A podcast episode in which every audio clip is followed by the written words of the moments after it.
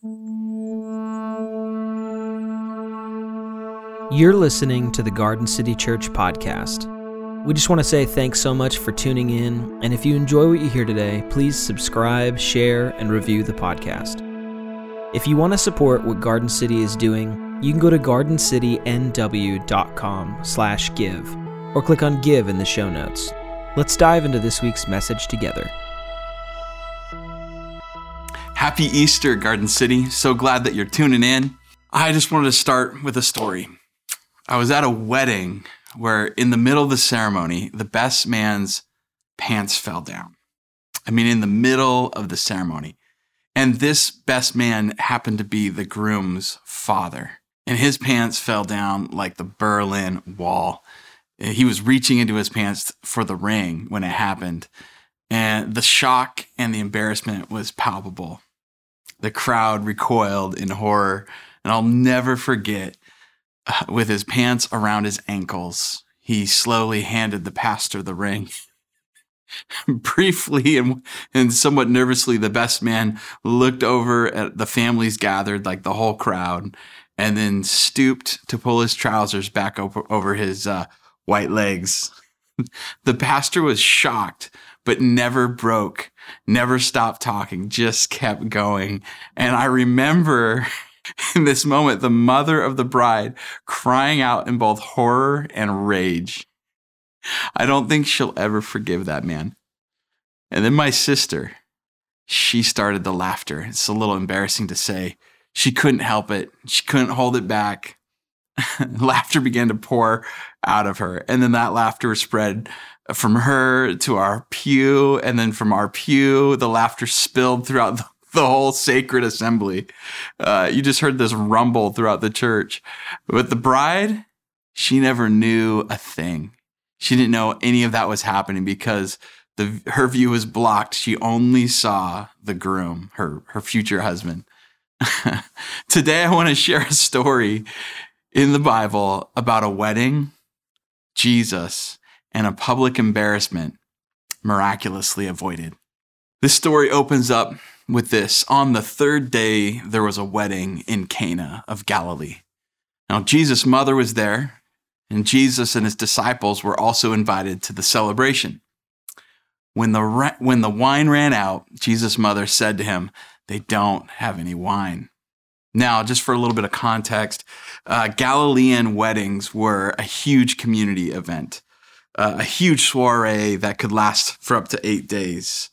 Um, and the Galileans were known as a little bit of like more the backwoods people in Israel some of these parties and weddings uh, were stuff of legend. The tradition in those days uh, was this. When a girl was born, her father would begin preparing for her wedding day by setting aside a barrel of wine every year. If she was married around the age of 16, which was often the case back then, uh, the wedding could have, you know, up to 16 barrels of wine for the wedding celebration. Now, on that day of days, the wine would be brought out in order of most aged and matured wine to the least and newest wine. That way, the wine would have the best taste and flavor at the beginning. And then, when the, the new and less aged wine was brought out later, hopefully, no one would, would even notice it. Now, in this story, the wine runs out. This would have been a mortifying moment for the family, and especially the father of the bride this is a huge cultural embarrassment uh, that would be remembered with shame in their own community. What kind of father, what kind of family would not prepare for their daughter's wedding? Here is where the compassion of Jesus' mother comes out. Mary steps in and lets Jesus know about the embarrassment. How can we help them? How can we save them from this shame? The wine has run out. Now let's look at Jesus' response to his mom. Verse 4 Jesus replied, Woman, what does that have to do with me? Now, this isn't a derogatory, you know, uh, put down by saying woman. This is a common thing. He's he's just saying, "Mom, what what does this have to do with me?" And he goes on to say, "My time hasn't come yet." Now, the author of this story, his name's John. That's why the book is called John. Raises this question of what, what is Jesus talking about? His time is not yet. This moment is kind of a mysterious placeholder for us to come back to later in the story. So for now, just put a pin in that statement. You know, that my time has not come yet. In verse 5, uh, his mother doesn't listen to Jesus, who's like, What do I have to do with this? She just ignores what he says. That never happens in family, right? And she just looks at the servants nearby and she says, Do whatever he tells you. nearby were six stone water jars uh, used for the Jewish cleansing ritual. Each were able to hold uh, about 20 or 30 gallons. Now, these water barrels were used for religious purification or cleansing ceremonies. And these big stone jars of water um, with the rituals were often used by the religious to divide the holy from the unholy, the worthy from the unworthy, to really draw lines between who's in and who's out. Now, moving forward with the story, Jesus said to the servants, Fill the jars with water. And they filled them to the brim. And then he told them, Now draw some from them and take them to the head waiter, the guy who's running the whole event. And they did. The head waiter tasted the water that had become wine. He didn't know where it had come from, though the servants who had drawn the water, they knew. Now tune into the rest of the story here. I, I, love it. It's just got such like cultural humor, just like woven throughout the whole thing. So the head waiter calls to the groom and says, Everyone serves the good wine first. They bring out the second rate wine, the, the lesser wine, only when the guests are, guests are drinking freely and they're not going to notice. But you, you kept the good wine until now. The wine Jesus makes is of the best quality. The, the head waiter thinks the groom, he, he thinks the groom and his family have saved the best for last, not the worst. But get this. when the when the head waiter compliments the groom, it says, You've made the best wine, and I can't believe this.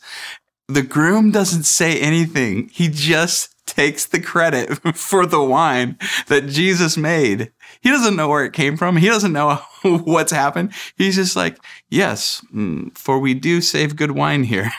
you can't take Jesus credit, can you? You, you know, I'm sure Jesus, because he's the Son of God and everything, responded totally graciously and maybe with a little bit of a smile. But part of me wonders, since it was his first miracle, I, I, I can kind of see in my mind that Mary kind of calming Jesus down a little bit if he's a little upset. She's like, I know he took the credit for something you did, but fire and brimstone, it's not going to help anything at this wedding right now. Besides, I think you might need to get used to having people take credit for your ministry, Jesus. I just love this story. Here's how it closes out. This was the first miraculous sign that Jesus did in Cana of Galilee, and he revealed his glory, and his disciples believed in him. What an awesome story at a party. Jesus saves a family from embarrassment. Jesus does a miracle and brings wine back to the party when the wine has run out. And there's a few things I just want to note before we really dig into uh, how this story connects to the overarching story of Jesus' life, death, and resurrection. First thing to note is these stone barrels were religious symbols of separation. It, they they separated people, uh, uh, kind of this mentality of us against them, who's in, who's out. But we see that Jesus, he the wine he makes is is unifying. It brings people together. Um, it, God's love, the, the wine of God's love, is always healing and it's unifying. And um, in the in the same way that purification barrels divided people from clean and unclean, holy and unholy, Jesus transforms these vessels of religious separation and division and turns them into vessels of belonging, unity, and healing. He wants to do that in our lives as well. And I think it's worth mentioning for anyone maybe hurt by religion. If you're tuning in, you've been hurt by religion, or uh, anyone who might have uh, uh, just worry that your past with religion maybe is maybe irredeemable. It's a, it's a mess. I think it's really important to remember that out of the old barrels of religion, Jesus makes something new and beautiful. Uh, you, you can't have the miracle of the wine coming from the water if it's not held by these old containers. There's something good and new that comes out of the old. I think that's important to remember um, if you've gone through something tough, like we mentioned. The other observation I have for today is when the wine runs out in our life, I think Jesus wants to turn our water into wine. That's not possible if we don't invite Jesus into the room. And if we don't do what his mom says, listen to what he says and do what he says. Are you and I willing to invite Jesus into the room and to listen to what he says and to give him the water that we have? I remember a few moments, but I mean, one in particular uh, where it felt like the wine had run out in my life. Um, this was during the pandemic. And it just was a time that culturally, community, family, it just was a time where there's just such heaviness um, in the middle of the pandemic. There's um, so much division and polarization going on. Um, it was so difficult to hold all the tensions and all the worries and all the anxieties. And there were so many brothers and sisters in the Lord, people who were Christians who ran away from each other, um, maybe even ran away from their faith. Uh, there were brothers and sisters who wounded each other. Um, I was serving families uh, during that time who lost loved ones to the pandemic, and I was loving and serving families who had lost their businesses and their jobs to the pandemic. And I was serving people who were on opposite sides of the cultural and political lines, and lines were being drawn so uh, distinctly, and people were saying, "You're either with me or you're against me," and um, people were angry with each other and not speaking to each other, not forgiving each other people were choosing so like like political tribes, political groups uh, above their their family and Christ even. And um, as a pastor, this was, just broke my heart. I just felt like in the middle of this tension, and then I was also trying to manage the tensions of my own life and my own family. And um, this is one of the most painful times I can remember in pastoral ministry. And it was in this time where it just felt like the wine was just slowly turning off like the joy the life the like my soul was um just not healthy and f- i just wasn't feeling the same. And you know all these decisions that we were seeing and feeling that were made out of fear and anger rather than love and compassion attitudes of selfishness you know technology be u- being used in ways that divided rather than united uh, it, it, even the truth just seemed really impossible to find and um, and love was put on the back burner so often. And I know there was goodness, but in that moment, I just, it was hard to see it. It was in this moment that I had to kind of bring the water of division, um, sense of displacement, sense of brokenness to Jesus, and just ask Him, like, would you, would you do something? Would you turn this to something better? Would you turn this water into wine? It was in these moments I really had to trust that Jesus could make something beautiful out of something really, really hard. I wonder if maybe you've had in the last season a feeling like, man, the wine has run out. You know, counselors and pastors and social workers I've talked to recently are reporting that we live in a time where anxiety and despair and depression are surging. And it feels like the wine has run out in so many lives, even our young people, like kids in elementary school, middle school, and high school? Will we bring the water that we have and ask Jesus to turn it into wine? Now, if we come back to this, the, the, the narrative of Jesus and this party at, at this wedding at Cana, at the heart of the story is a question. What do you do when the, when the wine runs out? Can't you know you what can you what can you do if you can't go to the store? You can't fix it fast. Um, i mean maybe you can close up shop. Maybe we can curl up into a ball if the life that we're wanting feels like it's driving drying up. We can blame other people. But i think in our heart of hearts we know that's not really an answer. So what do we do when the wine brings out? Will we bring that water to jesus?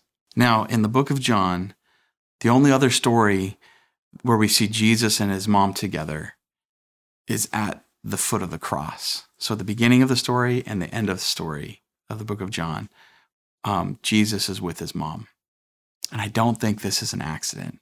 The scene of Jesus' death on the cross in John 19, we find his mother Mary with a few other female disciples and a young male disciple. All of them are at this point too socially marginalized to appear threats to the Romans and the, the Roman government, so they're allowed to be there. Jesus looks at his mother from the cross and he's and he looks at her and he looks at this young male disciple and he says hey uh, this is your son and this is your mother and essentially what i think he's saying is mom remember that day at that party where you told people to to listen to me and do what i say? Right now i need you to listen to me. Mom this is your son now. He's going to take care of you when i can't. Brother this is your mom now. Please take care of her for me. Jesus was turning the injustice of the cross into love, even as he hung on the cross. Then, as Jesus is, is dying and he's in the, the last moments of his life, he, he, he says, I'm thirsty. It's as if like the wine of his life was finally running out hope seems lost. The, his ministry, the, his message of the kingdom seems like it's drying up. And the last time we saw his mother Mary, they were together at, a, at this wedding party in Cana where she had said this line, the, the wine is running out. Could this be the, the wine of her son's life running out right now? And at his greatest moment of pain, when the hope seems gone, the wine is gone, the, the soldiers then give Jesus some cheap wine because he says, I'm thirsty. It's cheap, it's sour wine. And Jesus says in John 19, 30, the Bible writes, the Bible says, um, when he had received the sour wine, Jesus said, It's completed. Bowing his head, he gave up, gave up his life. And later, it says, when they came to Jesus, they saw that he was already dead so they didn't break his legs. However, one of the soldiers pierced his side with a spear, and immediately blood and water came out. Blood and water flowed from his side like wine. A new beam of light may have shone on that moment and a memory of a party where the wine ran out all the story that goes all the way back to the beginning of Jesus' ministry. Maybe this this light, uh, this uh, beam of light, shone through the clouds of darkness, and where water was turned into the best of wine. This ray of light may also have illuminated the moment on the cross where Jesus said, "The time of his greatest calling is completed." It's as if he was saying to his mother and his disciples who could hear and see, Remember when I told you my time had not yet come? Mom, listen to me. My time has come, and I have now turned humanity's water into the wine of God's love. I have turned the world's ugliness and evil into God's goodness and beauty. I've turned the world's division and displacement into unity. I have turned the world's wounds into healing. I've turned the old religious systems into a new eternal way uh, of living and being in God's kingdom here and now. Humanity gave me its worst sour wine, and I have given the best. Jesus did what human power, human politics, human religion, or, or even a, stealing, a credit stealing groom could never do. He turned our water into wine. In his final moments, it's as if Jesus were, were giving us his final actions and words to reveal to his mom, his disciples, and to us, everyone who can remember and look at that wedding in Cana, that his first miracle was a picture, a signpost pointing toward a greater reality, a greater miracle. What God did through Jesus on the cross and then through the resurrection brought us the wine of new creation. So whenever it feels like the wine has run out, remember at a party in Cana, the wine ran, ran out. All they had was water. They brought their water to Jesus, and he turned their water to wine. If you're going through deconstruction and doubt, if you're searching and seeking for a deeper and better answer to life, if you're hurt, if you're looking for healing, if you've experienced tired, worn out religion, but desire a life giving hope, if you feel displaced and need a home, or you feel divided and need to return to a broken relationship, I want to invite you today to bring your water to Jesus. Give him that water and let him turn it to wine. If you feel like a pull, a tug, a burden to do just that, would you pray this prayer with me today? Jesus, I give you the water of my pain and my pride my broken relationships, the water of my doubts and fears. I give you the water of my worn out religion. I, I ask you to turn it into new wine. Take what is broken in me and would you turn it to something beautiful? Today, I take a step of trust in you, Jesus. The best I know how, I'm trusting your love and your guidance. In Jesus' name, amen. I love you so much. And if you, wherever you're at in your journey, prayed that prayer and handed water to Jesus, handed the burdens that you're carrying, let Him transform them. Would you? Would you let us know? Just message in. I'd love to pray for you and with you.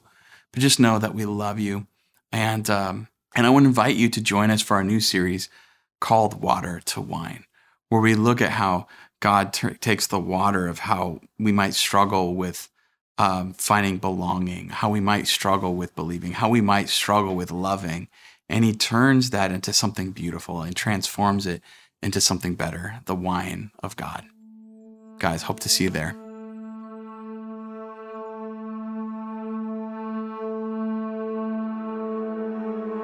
Thanks for joining us today.